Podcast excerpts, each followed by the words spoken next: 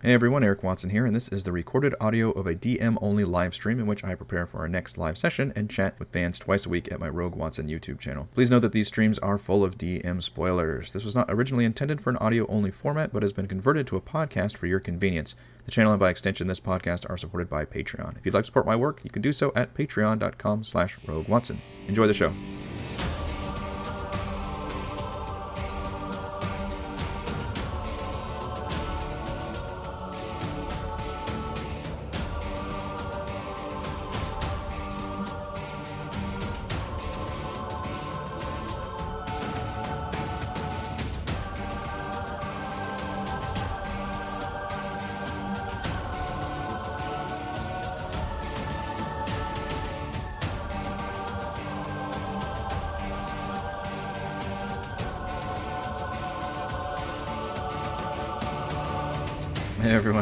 Watson here, freelance writer, player of games, writer of words, recorder of videos, and at tabletop role-playing aficionado. Welcome to the Thursday edition of Bye Bye Weekly Behind the Scenes DM only live stream crafting Icewind Dale, which I build, write, and prepare for our next session of Rime of the Frost Maiden. If you're playing characters Valravn, Frey, Celeste, Edmund, or Thimbleweed, this video is not meant for you and will be full of spoilers, but the rest of you are a-okay. We stream our sessions live on YouTube every Friday. Watch all of our D&D sessions and some reviews here on the channel.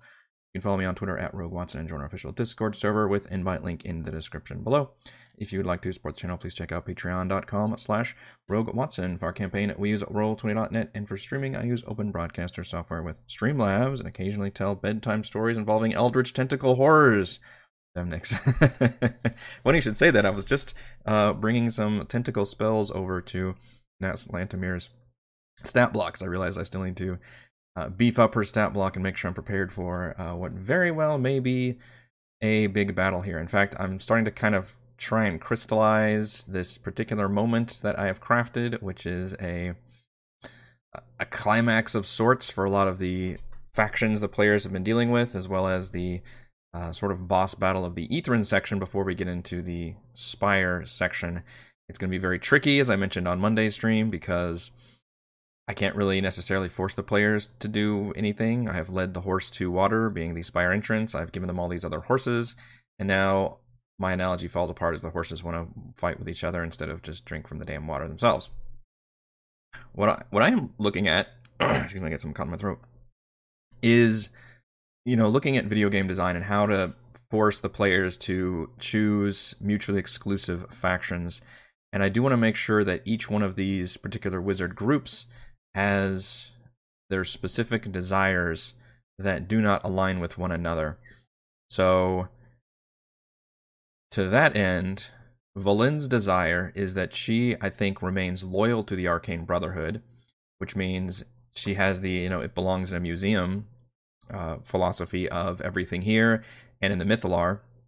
Uh, she, I mean, she's, you know, there is some selfishness involved where obviously being the one to turn this over to the Arcane Brotherhood would, you know, increase her standing by a ton and basically give her like, you know, ranking member status. I guess she's already ranking member, you know, higher up in the echelon and socializing and all that. So it still benefits her quite a bit. Uh, but her whole uh, motivation would be I want to be able to take this Mythallar and bring it back to the Arcane Brotherhood. And uh, that's that would be the right place for it, the safe place for it, yada, yada, yada. Avarice, and I have a big long monologue prepared for her, would basically argue, uh, and I kind of like that she would be specifically um, treating Valin like the rich and powerful, and her as like an outsider who has had to work, you know, her butt off for everything and uh, has a real chip on her shoulder because of that. And so her philosophy would be we can this city itself is a vast, you know, treasure trove of riches. We could use the Mythallar to try to restore the city, and um, and then we can, you know, be on top of that and basically maybe create our own sort of arcane brotherhood type situation, but you know, rule over this Netheril city. So hers is also a bit selfish, but in a different way. So she's kind of doesn't want to necessarily go back to the arcane brotherhood. She treats them like the, you know, rich and uh, powerful, and she's you know a stepping stone for her and she would rather have her own system here and she's you know has this faction that she's built up and she's treating it like a real i don't know grassroots situation Uh, so that would be her motivation. Is so so Valen's is like let's take the Mythallar back to the Arcane Brotherhood. Uh, Avarice's is let's use the Mythallar to maybe restore the city and try to recreate you know what the Netherrealm will do we're doing and have you know magic users on top and and create this you know powerful society of maybe even restore this whole flying city if we can yada yada yada. And then you've got Valish and Nass Lantomir, who are definitely the most selfish centered, and they very much just want the Mythallar for themselves to power themselves up. Um, both of them maybe even um, being a little, you know, there might be a little in- interesting interpersonal dynamics there, where maybe Valish, you know, would step over her to take that power for himself. Um, and maybe she's more loyal to him because she used all her power to basically just go and break him out of prison first before even coming here. But they would, they kind of know the power of the Mythallar could maybe be used. Maybe that's something they discovered uh, to ascend to godhood, which is exactly what the players kind of discovered is what happened to Auril, Auriel. So they would be just, we want the Mythallar for ourselves, and thus they wouldn't really be able to sell that plan to the players because that doesn't really you know like why would uh, we help you just become gods when we already know you're bad people? And i think they know that. So i think where where avarice might want to wheel and deal with the players a little bit and try to actually convince valravn and edmund to an extent this kind of involves both their stories to maybe you know see her point of view over valin so that can be the more social dynamic. I think Valish and Nass both probably think that the gig is up, especially before they had a bargaining chip. That was their plan. They were going to go and do the other towers and have the missing pieces of the rite that the players needed, and that was going to be their whole bargaining chip. It's like, well, you know, we have what you guys need, so you have to align with us. However, uh, the players were able to uh, circumvent that by hiring hiring bargaining with the uh, Ice Devil as a contract agent. I apologize. I'm just coughing up a storm. Ah, spring is here. I joke on my words. I walked outside. That was a mistake. I literally choke on my throat. Um, not like I have to talk right now. But they know that, well, crap, the Ice Devil went around and got um like they were aware of the situation essentially is what I've teased and, uh, and Ice Devil teased that too is like I have made a new bargain. I've altered the deal pray I don't alter it further. And so they they realize okay crap the players were able to get this information without us but now we basically double down on just making a bargain with this Ice Devil in order to take the information we need from the players. So in other words I'm thinking that might be the way I can try to force a fight here with this group specifically, the Valish and Nass group, because I don't see the players being able to necessarily talk their way out of this one. I don't see their plans aligning anything. The only thing the players could do is just generically say, all right, look, we, like, nobody can get to the Mythallar yet. It's not like you can just go in this elevator and get to the Mythallar. You still have to make it through whatever this area is, and then you have to circumvent and get past Iriolarthas, or at least what we think Iriolarthas is still doing, according to hey, we've got a we got one of the high necromancers right here, who cites the fact that because this force field is still up and the security lockdown is in place, Iriolarthas or some uh, manifestation of him must still be existing that we need to take out in order to even get to the Mythallar. So that could be an argument they could make is like, hey, this is like we don't need to do this right now. We have to go and further and be able to do and get a little bit further beyond this which is something I talked about on Monday. That one of their options uh, to get out of this would be to just delay it. If they wanted to say, "Hey, let's just table this big, like tense situation," uh, everybody, you know, take it down a peg. Let us go in, deal with Iriolarthas, and then we unlock the Bath of the Mythallar. We'll discuss things from there. Which could happen. It's a little anticlimactic, and I'm curious to know how you all feel about that, or if you feel like I should be a little bit more forceful.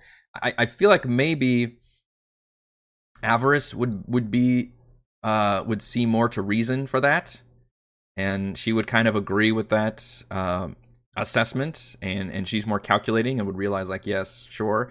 Whereas Nass is borderline insane, and Valish he was in prison the last two years, so I feel like they're way more desperate about the situation So maybe they would force the fight.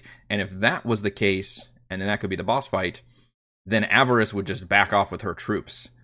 Um, versus having to join in a fight if, if if that's satisfactory to their social uh, diplomacy scene. So that allows us to have both a, so, a social scene and a possible combat encounter because I do think Baelish and Nass would probably force the issue. And the players could argue, like, well, you need us to open the path anyway. So I could do one of two things. I could have everybody wait for them to open the door and then we do a battle, depending on how I want to do the rite sequence. Or I just have some kind of badass villain line where Baelish and Nass are like, well, we'll just kill you all and then we'll take the answers we need from your corpse. Because, like, I don't know, maybe they have to speak with the dead or something. Or the, like the last survivor will spill the beans or something. Like we can, you know, we can learn the rites from wherever we need. Like we'll, we'll get it done. We'll just take you out anyway, which that that could probably work. I do like the idea they could just say some badass line like, "We'll take what we need from your dead bodies and then roll for initiative." I'm tempted to do that because I believe, as we discovered, there are no notes about how how the rite actually works in terms of entering, other than the fact that it sounds like each person must actually do this thing, which the speaking a secret about yourself and comparing another secret, speak a secret about yourself aloud and then compelling another to share a secret with you does sound like every single person has to do it. But if every single person has to do it, I don't know if that would be too tedious. And also, that would clearly be visible. So all the other wizards would be able to like watch the players doing this unless they have a way of, you know, again, defeating them or telling them to back off or just saying, hey, we'll just because one argument they could make is like, well, we'll just sit here and watch you guys do it, and then we can make it inside, and then uh, there's nothing you can do to stop us from making it ahead. Or maybe the players would really try to do something like, all rite, fine, we'll, you know, here's the right, you guys go on ahead, clear the way for us, and then we'll make it in. That's a bit of a problem for me as a DM because obviously I want the players to experience this little mini dungeon crawl and not these NPCs. You take the approach that I think Critical Role did, that if they ascended, they would replace Auril, help us become gods to stop Auril's never-ending winter. Um, possibly. I think the players would know because of the background that they have with Baelish and Nass, because they know they're both bad people, they're villains. One of them was literally convicted and sent to prison. The other one, you know, essentially unleashed a xenomorph on a prison to break him out and killed a lot of people. Um, that these two are not they're villains. They're absolute villains. And the only argument they could make is like, yeah, let us ascend to godhood and then we can battle Auril and then restore, you know, daylight to the Dale. The players would have to be incredibly naive, naive and foolish to be like, yeah, that sounds all right, but then we also created like villainous gods, so that may be a problem down the road. and who's to say they would even trust the fact that they would, you know, battle Auril? I guess the argument maybe you're making is that they would replace Auril, but I don't see um, that's not necessarily the way I'm going with it. I think the Mythallar has the ability to just turn people, uh, possibly ascend them into very powerful form, but it, it's very tricky to be able to do that as well. Um, but not that it would be able to transfer that energy necessarily, because if it's got if it's repowered, that means Auril's power would be, have been um, diminished, which that's that's an angle, but it wouldn't make sense because she just used a bunch of her power to, you know, turn the everlasting uh, night on. So it doesn't really make sense that her power would have been diminished. Seems the way you have built Nass and Valen up, they should push for a fight here. Yeah, that's kind of what I'm leaning towards. Refus and Avarice would fight at the very end with her men.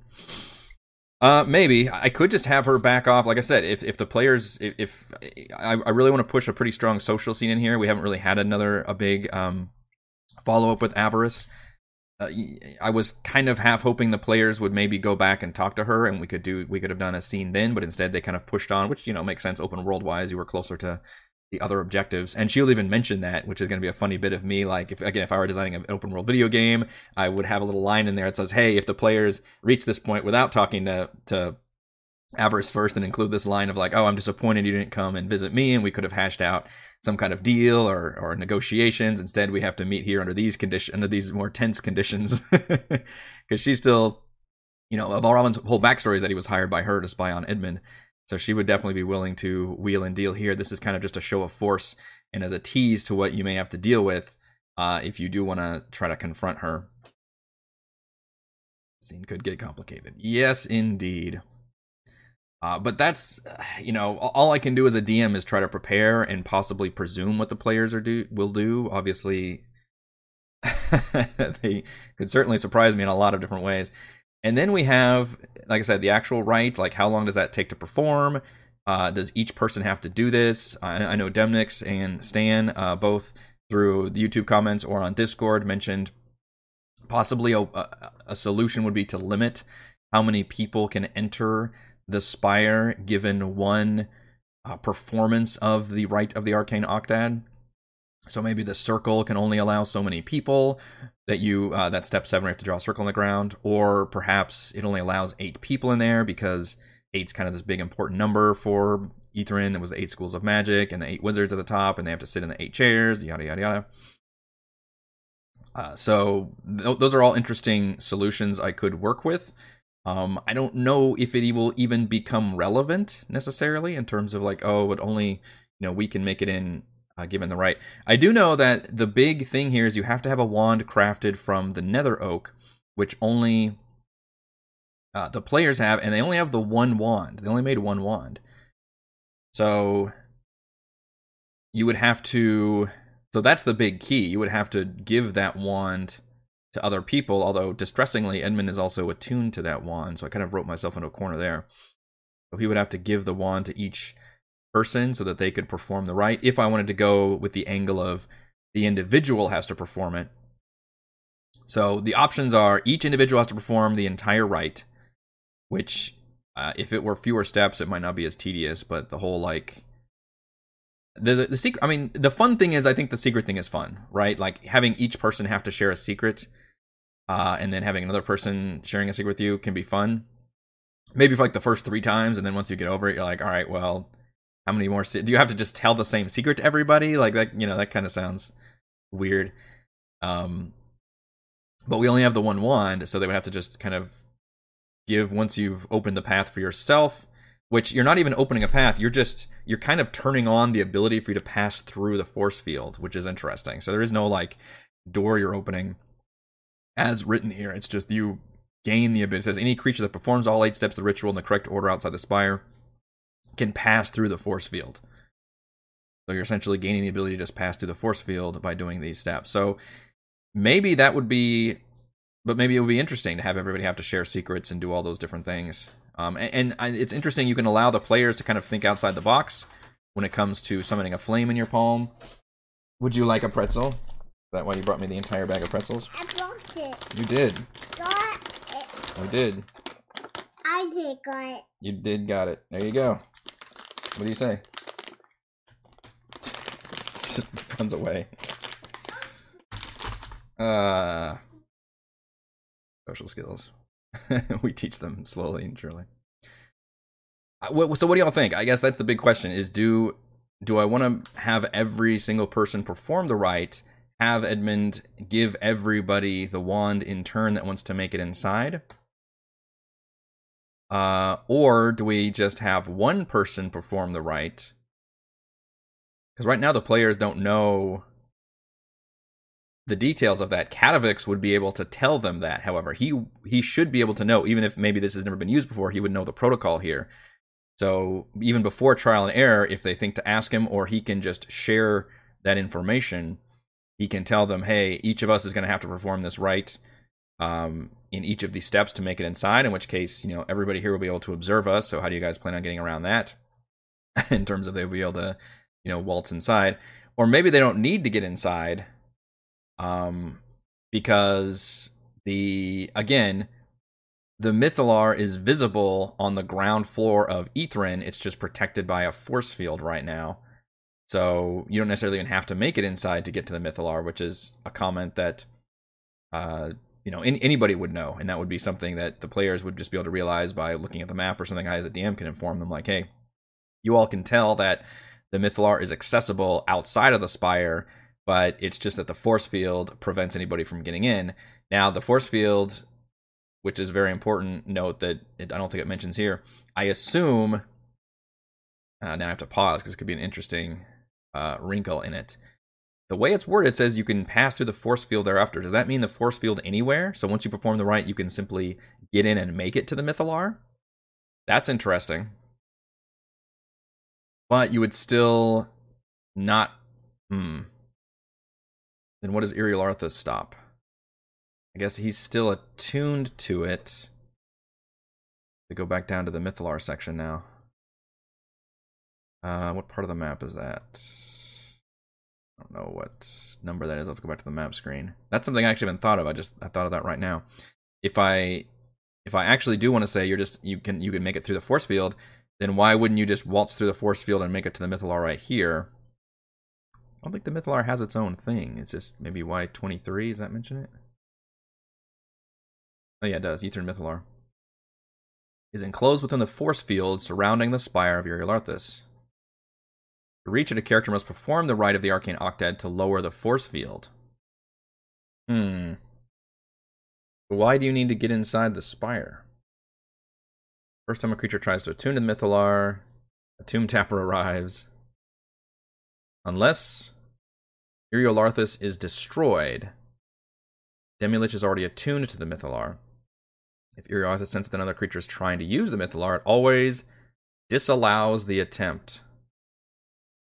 I guess it's something you can do if somebody else attunes to an item, and flies to the Mythallar's location, discouraging any further tampering with the device. You could bypass the entire spire.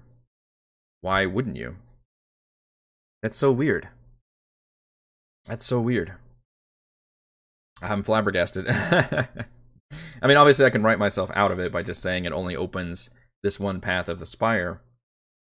But maybe that's a reason why they all want the right now, is because they could just get to the Mythallar. But what maybe they don't know, and the players do know, is that, and, and they've only recently learned through Katovix, is that uh, Uriel must still be attuned to the Mythallar in some way, and yet maybe hasn't used its energy to reach godhood, but instead has used it to just basically what Avarice is arguing, which is just to try to repower the city and keep it functional. Um, she's just kind of ambitiously thinking she would be able to repair it or something in some way all the Arcane Brotherhood basically think they have the power to deal with it. So one avenue, maybe creating more problems for me than solutions, would be that this you would be able to just waltz in there, but you couldn't actually do anything with the Mythallar until somebody deals with Iriolarthas in the Spire. Or I just ignore all that and say you can't actually get to the Mythallar.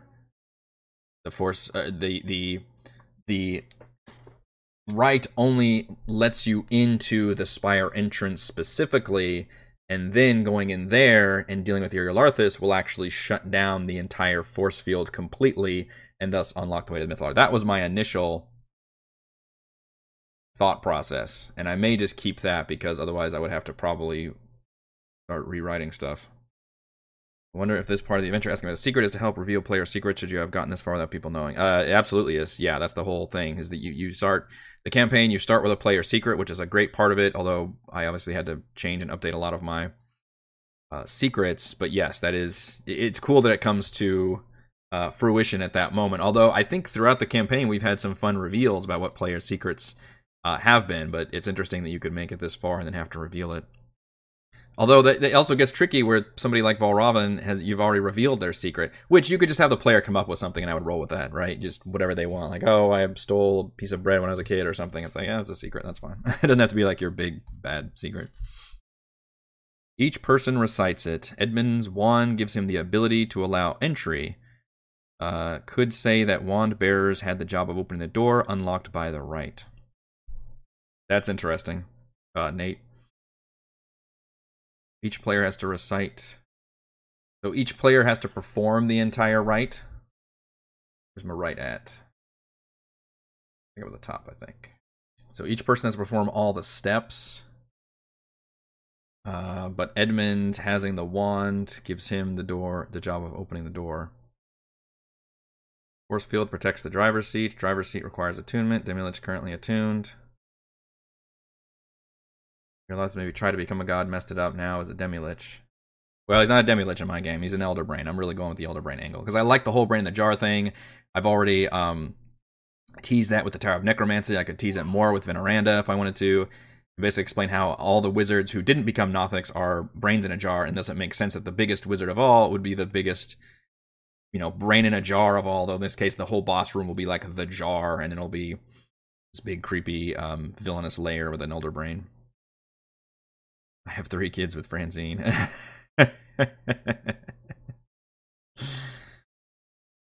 yeah, I like that. Um, I I think I do like what you were suggesting, Nate, about letting each person recite. Uh, and, and that's something you know, I because I've got so many NPC. The advantage of having all these NPCs is I, as the DM, can tell the players information because Katovix would be able to know all of this information or should be able to know it. So he can explain to the players, you know, whispering them on a, as an aside if needed to, and say, uh, you know, hey, everybody has to perform the rite, but um, only the person holding the wand can uh, allow entry into the spire. Now, there's nothing stopping the other factions from going and making their own wand. Uh, you know, that's not like a unique thing. They could try to go do that, but at least that gives the players a good enough head start. And I would imagine, time wise, given the time it would take another faction to go and get the wand, by then I assume the players will have just unlocked the way to the Mythallar anyway, and the factions will probably be smart enough to just, you know, camp outside, uh, depending on if they don't battle the players here. the truth about Genocider. Genociders just tap water with maggot mix.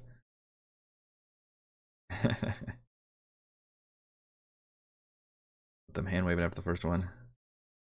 Yeah, I think I think that's probably the best solution. Um perform a rite to gain entry, but the wand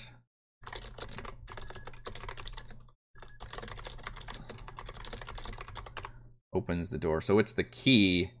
Basically, like the wand is the key, but performing the rite is what gives you like the security clearance needed to pass. Maybe argue like that.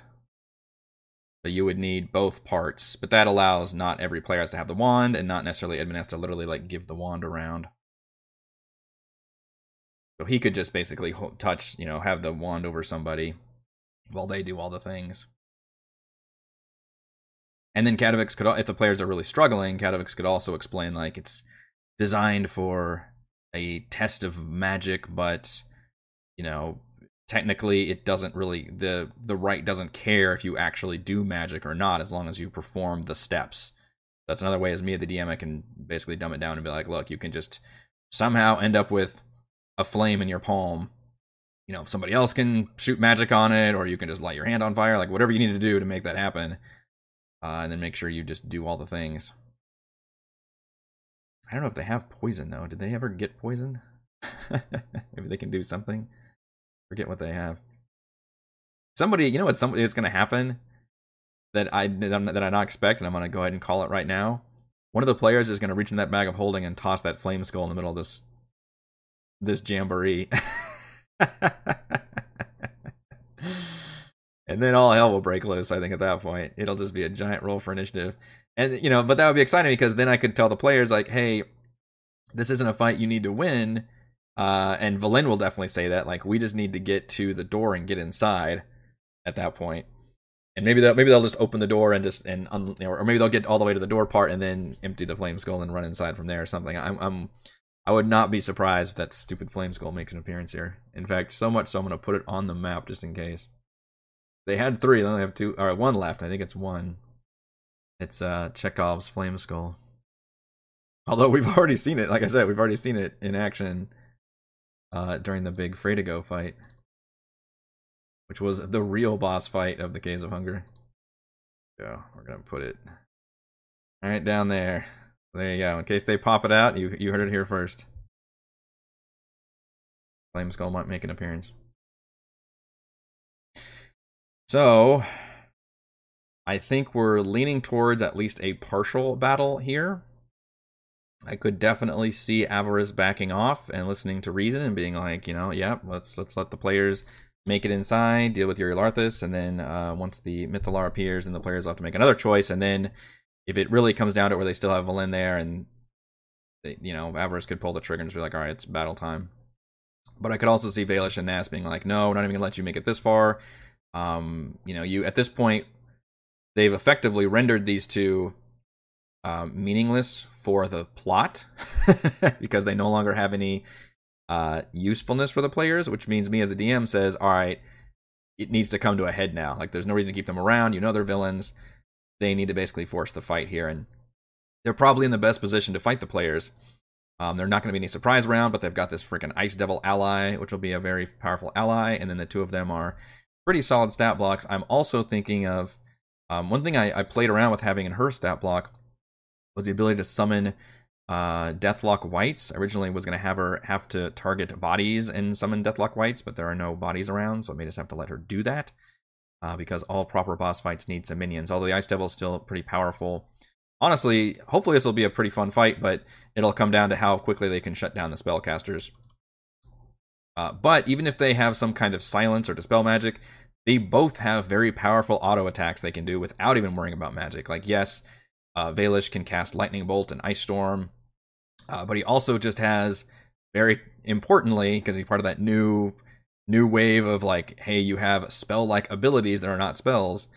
Uh, that specifically, I believe, can't be counterspelled or dispelled, which is just auto attack, arcane burst at range, and what is basically a fireball that can that doesn't hit allies, I believe.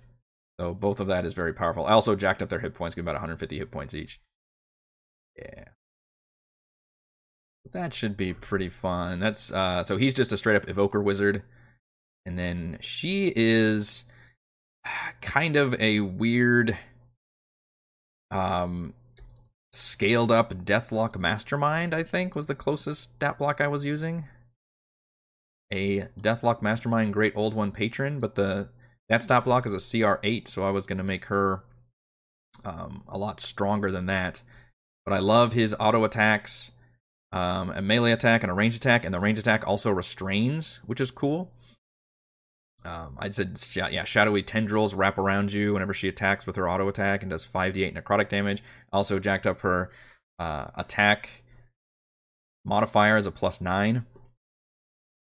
That should be pretty effective, and that's and she can do two of those any combination with that or her melee attack. Or I was just going to give her a bunch of very useful spells. It seems pretty. I mean, we already established the fact that she can cast Mass Suggestion, which I, I could have her try to do that again, where she just casts that on everybody to start the fight.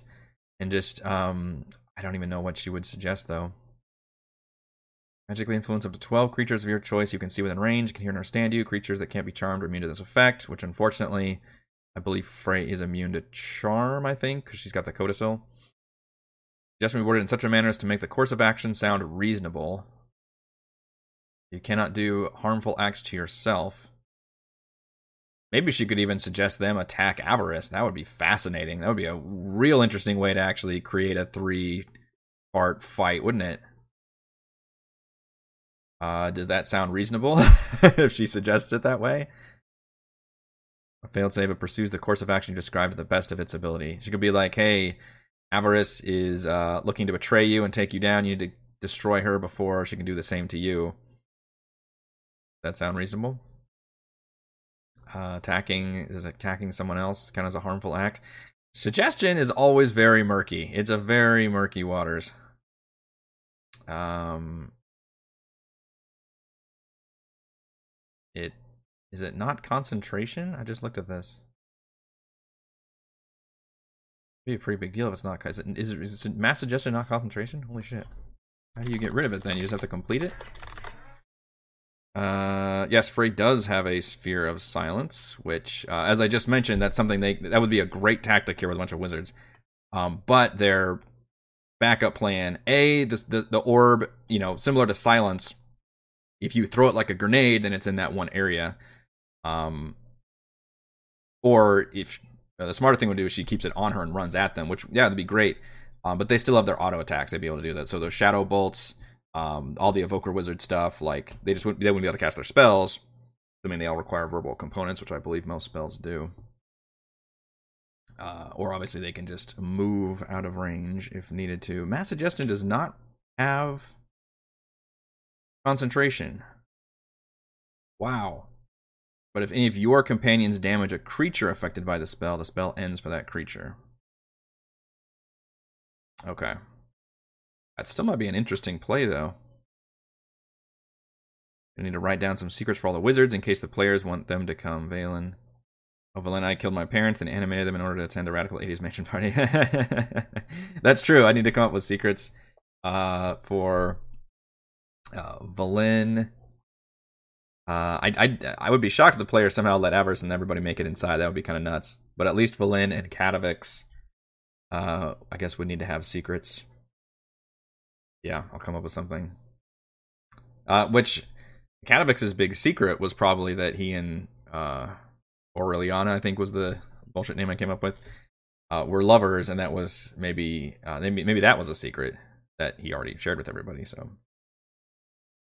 I guess maybe that wouldn't count.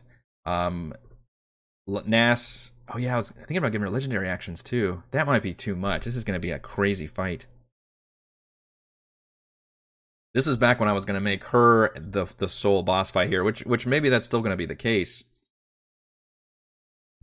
Uh, with just her and and Valish and the Ice Devil. I don't know if I should give her legendary actions though. She does have an aura. I think I stole this from the Dread Wraith though, and I think we already used it effectively with the Dread Wraith, so it might be too much. But everybody within 10 feet of her must succeed on a DC 15 con save. Take 2d10 necrotic damage and have your hit point maximum reduced by that amount. Now, one thing I haven't talked about is the fact that Nass should still be inhabiting the body of a Frost Druid. But do I actually use the Frost Druid abilities, or do I just have her pop out? Uh, it, you could you could almost use the Frost Druid like a wild shape. Like you have to get through the Frost Druid stat block first, which is gen- not strong at all. I mean, especially at this level. Um, but then once it's destroyed, then she pops out and becomes the ghost and has all these other abilities. Frost Druid stat block is like, but I don't remember it being. Well, CR5 is better than I thought. Uh, I guess she could wild shape, which would be weird. Does beast form. Ninth level spellcaster is a druid. Most of these are not great combat spells, though. Moonbeam is probably the best one.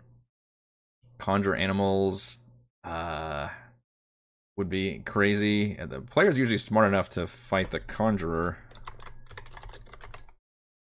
How powerful can we make these beasts? One beast of CR2 or lower. Technically do it at fifth level. Use one of the summoning options. You cast the spell using certain high level spell slots. You choose one of the summoning options above, and more creatures appear. You get twice as many with a fifth level spell slot. So at fifth level, I could summon at best two CR2 beasts. Was that like two bears?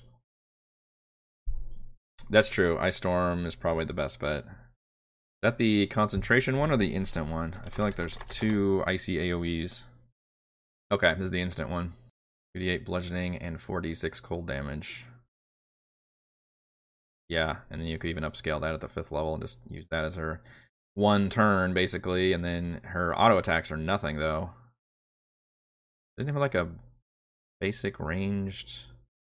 But maybe that'd be more. The bad thing is you kind of want her stronger abilities to help, you know, with the Ice Devil charging forward and Baelish and everything. But maybe it's more interesting to have. The the bad thing is it'd be if they defeat, you know, Baelish and the Ice Devil, and then finally defeat her, and then she pops out and becomes like, uh, you know, her true form revealed. But maybe the combat has waned by then. But I do like her summoning a bunch of uh, Deathlock Wights as minions, which I could certainly use. Need more minions. Deathlock Wights, Grave Bolts, Life Drain. Also, the hit point maximum reduced. Such a pain in the ass. Good way to weaken the players. Uh, they also can each cast Fear, Hold Person, and Misty Step once per day. Those are fantastic spells, but on minions. My goodness. And would it be more? It'd be more easier as a DM for me to run it like whenever she pops out, um, she also summons a bunch of Deathlock Wights versus trying to do a legendary action thing where it's like, all right, and then now she summons a Wight or something. It'd be cooler, I think, just to do this big phase boss fight where uh, the wights just all come out at once. I don't know how many to use though. Maybe I've got too much going on in general. Yeah, the wild shape. Oh, she does have change shape. Sorry, it's part of her thing. Fox, mountain goat, owl, or wolf. Uh, none of those are bears. That would be a big pain in the ass because then she shifts. So you have to take out the shifted form. Then you have to take out her druid form because we all know, which there's an interesting contention on the. I, I did see the druid in one D and D where they tried to fix that. Be like, no, you don't. You don't get this big HP buff, and everybody freaked out about that. But I, I do think druids need some kind of balance because currently, I, I don't necessarily think for example, a Circle of the Moon Druid should be the best freaking tank in the game, just because of all the extra hit points they can have. Uh, so I, I, agree that something needs to be done. Maybe they swung the pendulum too far in the other direction, but it is. I think the 5e Druid is very very cool. I actually would be inspired by the D and D movie and say, look, what if Druids weren't actually full spellcasters? They were half or no spellcasters, and they were just had maybe spell like abilities and went all in on the shapeshifting like that would be a pretty cool class, and then that would justify why their shapeshifting is so powerful. But the fact that they are full spellcasters and have such incredibly powerful shapeshifting abilities, granted that's the Circle of the Moon that mainly has it, but still, uh, that's what makes it the most powerful druid. Is kind of bananas in fifth edition. I say that as somebody who's a big fan of shapeshifting and druids in a lot of RPGs. That would have to burn through that and the druid stat block and then that would unleash her ghostly form, which is essentially inhabiting this uh, body. Although it's weird that they kind of almost had her inhabit like a zombie-like figure, because I think it was I maybe it was a, I guess they were near death or something. I argued, I forget. It was many sessions ago. Yeah, I think it's gonna be too much. Oh, you mean the whole? Yeah. Well, the nice thing is we're at the very beginning of this scenario, right? And yes, we have, and, and, this is the hard part about a DM is I'll have to just time like how long do I want the social scene to last versus when do I pull the trigger on the fight? Because I think I will be 90% leaning towards at least having Vaelish and Nass fight the party. Um, I could very much have Avarice step back, and then that's the one big battle they have, and then they can unlock the way inside. And yes, this could be a full session. I definitely don't want to take more than one session. We need to get to the damn spire. I'm gonna go to the fireworks factory. I don't necessarily know if I will have her shift though. I think just having her uh, cast something like Ice Storm. She's a spellcaster at heart, so I should maybe craft guidance and resistance. Um, don't I mean I could just give her basic druid cantrips and have her cast those. Wish druids had a go. Do druids have a good go-to offensive spell like a magic missile or something? Is it is it vine whip or thorn whip or something? Something whip, whipping it good. Auril does do that. We'll have to talk about that Auril fight though, because um, the players will be much higher level than normally. Thorn whip is a that's a trans. It's a sorry, it's a cantrip. It's not even a first level spell. So she could be thorn whipping people, I suppose. That's like 3d6 in this form. And this form is not meant to hang around much. I mean, it's only 13 armor class with 70 hit points. And in terms of concentration spell, I don't really have Conjure Animals or Moonbeam would be the best one. Sleep, actually, I was gonna both them. Sleet Storm is the one I was thinking of. That is the ongoing icy thing. Ice Storm is the instant damage one. So maybe we'll keep this on the GM layer, her real stat block. Um, We'll have her as the possessed frost druid here, where she won't appear very, very strong. And maybe that'll help balance the fight a little bit, because I think Vaelish will be very strong. They're not prepared for what he can do. And then obviously, the, I, I haven't even looked at the Ice Devil. Like, this, I think this guy is just a bruiser. Other than Wall of Ice, which we've seen him do. Makes three attack, one with its bite, one with its claws, one with its tail, or makes two attacks, one with its spear and one with its tail. If it has the ice spear. Reduced by 10 feet. It can either take an action or bonus action each of its turns, not both, and it can't take reactions. Oh, it can slow people with its spear. That's pretty devastating. But if it does that, it only gets two attacks. Still a plus 10 to hit. So it does a temporary slow. Actually, it's not even temporary, it's ongoing. You just literally cast the slow spell as part, as part of the spear? Target can repeat the saving throw at the end of each of its turns. Yeah, that's nuts. It's got a slow debuff on it. Oh boy. fun stuff on that. I'm definitely taking advantage of that shit. Probably not gonna have it summon a devil. That's just a pain in the ass. Uh, Wall of Ice, maybe. Creature in space is pushed out of the shortest route. The creature chooses which side of the wall to end up on. So you can either make a wall, but you want to cast it on people because that's what does the damage. Walls one foot thick, up to 30 feet long and 10 feet high, or a hemispherical dome up to 20 feet in diameter. You can do a circle or a line. The wall appears, each creature in its space is pushed out of it by the shortest route, and then I think they have to make a dex save or take a bunch of damage. So you could encase everybody in a circle and force, and if it overlaps them, 20 feet in diameter is not very well. That's actually that's pretty decent. Yeah, that's pretty decent. That's a decent sized circle. Probably the best thing to do is to put them all in the circle, and then anybody who's not like an immediate middle of it would have to make that save. Concentrating on that too. Creature finishes moving through the frigid air. Oh, a, if a section is destroyed, it leaves behind the frigid air they have to deal with. Lasts for one minute or until the devil is incapacitated or dies. Okay. So it just it's not even concentration, it just stays. It's weirdly on a recharge though, and it doesn't say it goes away if you cast a new one, so we could just make multiple walls. That is its action though. Yeah, although the party does have very impressive ways of maneuvering around. But that, you know, it's also a good chance to just get them to show off all their mobility skills. Their various teleports and flies and shit. Does have magic resistance. I feel like the ghost of Nass Lantomir should have magic resistance, but probably the Frost Druid that she's occupying does not. Evoker Wizard have magic resistance? He does not either. Um, and they don't currently have legendary resistance either, so unfortunately if the players go pretty quick and they have the right kind of spells, they might be able to just shut some of these guys down. Be a bummer. I did not give them currently legendary resistance.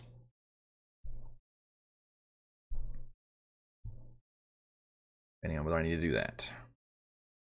As if, if I ever get really locked down, I could just have the Druid scream and have the Lantomir Ghost pop out and execute that fight from there. And I, if the battle's going badly for the players, I could hold back on summoning these Deathlock Wights also. Or if the time is just not on our side. I will have a bunch, have four of them ready to go. Up to four that I can spawn whenever the ghost actually appears. So I'm, I am leaning towards, I am going to have her still occupying the Frost Druid body, because that was kind of what happened currently after she exited Valin's body. So they'll have to make it through that, and I will just use the legit Frost Druid stat block, which I actually haven't used all game this, this campaign, which is kind of interesting, even though the Frost Druid has appeared in multiple situations. No, that's not true. I think I did use Frost Druids when I think about it. No, I did. That was it was um in Auril's, and I know somebody's gonna correct me if I didn't think of it quickly. At the in the Auril's Abode chapter, whenever the players were getting to Grimskalle, I believe I had Frost Druids riding a bunch of uh, Arctic creatures as kind of guardians of the site, and they did have to battle there. So I think, uh, and I believe they got their asses kicked from what I remember. It was a pretty brutal fight for me. Players just unleashed a bunch of their powerful AoE attacks, and they went down pretty quickly. I don't even think I got much off there, so I wasn't able to use their stat block necessarily very effectively. And I expect her to go down pretty quickly too, which is why I'm pretty much just planning on having that one ice storm go off, and then barely paying attention to round two because I think she'd go down pretty fast. But maybe the ice devil will draw some aggro. We'll see hit points for those guys. Deathlock Wight's not very powerful defensively, which is good. That's kind of what I want from a minion. Um, unless they're designed to be tanks.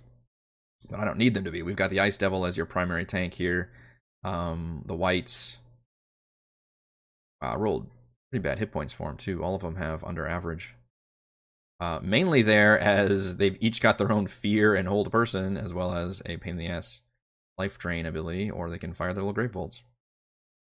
the ice. De- no, I keep the ice devil very um like it's just business. like it wouldn't be. I never even established him as necessarily like uh, evil or conniving or mustache twirling. Uh, in fact, really, none of the people here are probably that way. Uh, Nass and Baelish would be the closest to that, but uh, they still have. They're just ambitious and megalomaniac, I suppose. Will kill anybody to get their way, or sell their souls to this ice devil, apparently. Each person must form the right to gain injury. Oh, and then one thing I thought of is if for some reason the players are really doing a good job of not forcing any kind of fights here, if I really want to just up the tension level a bit, uh, I could have my Shardling Golem appear in the distance and start breaking up the action basically and saying his spiel about uh, you know, curfew's in effect, all you know, whatever that line was. And this laser blast start coming through to where the players like, fuck, and and that would hopefully have a cool moment of them, you know, the classic um uh, scene in Return of the Jedi where they're trying to get into the fortress, uh, Han and Leia and them, and they're, you know, at the keypad trying to get in and uh, there's this big battle happening all around them. I would love to try to recreate that uh, scenario, but you know, I'm not the only one scripting things here. But I, I, can maybe try to at least force a bit of action and tension in the scene if I have that golem appear. And then you could have even background information of like Avarice sends her forces to fight the golem, but the golem's like, you know, stamping on things, and maybe the Ice Devil, you know, is sent over there to protect his charges.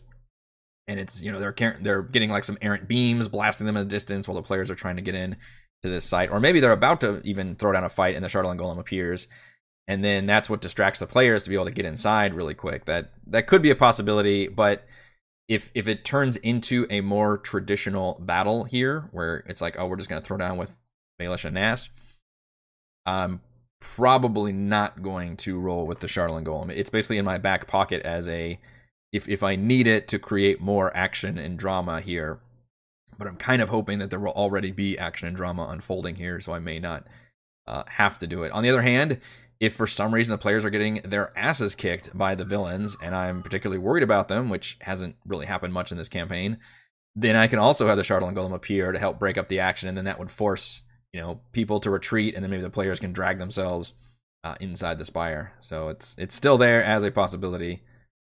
Um, I think it might even still be partially on this map. It is. In fact, I need to hide it because it's on the token layer. And I made it hilariously gigantic. Present hall pass. Even come from this direction, which would be helpful. Put it over in the corner and make sure we put it on the GM layer for sure. So I'm kind of thinking we may not actually get into the spire itself.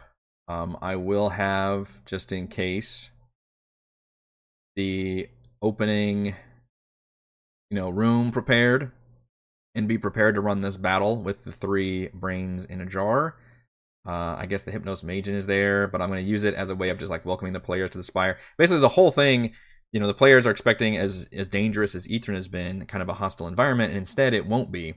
It'll be mostly, you know, this illusory, like oh everything's fine, and we're the you know castle on the hill or whatever, where we just think everything's been fine forever, but it's all illusory, and all these you know wizards who did survive and haven't turned into Nothics uh, have just completely lost their minds as brains in a jar, and they've been using all their power to just try to pretend like things are uh, have never changed. And once the players start moving through the area and experiencing the illusions, they will see maybe the illusions will start like fragmenting or things, and then I can uh, have a battle with these brains in a jar.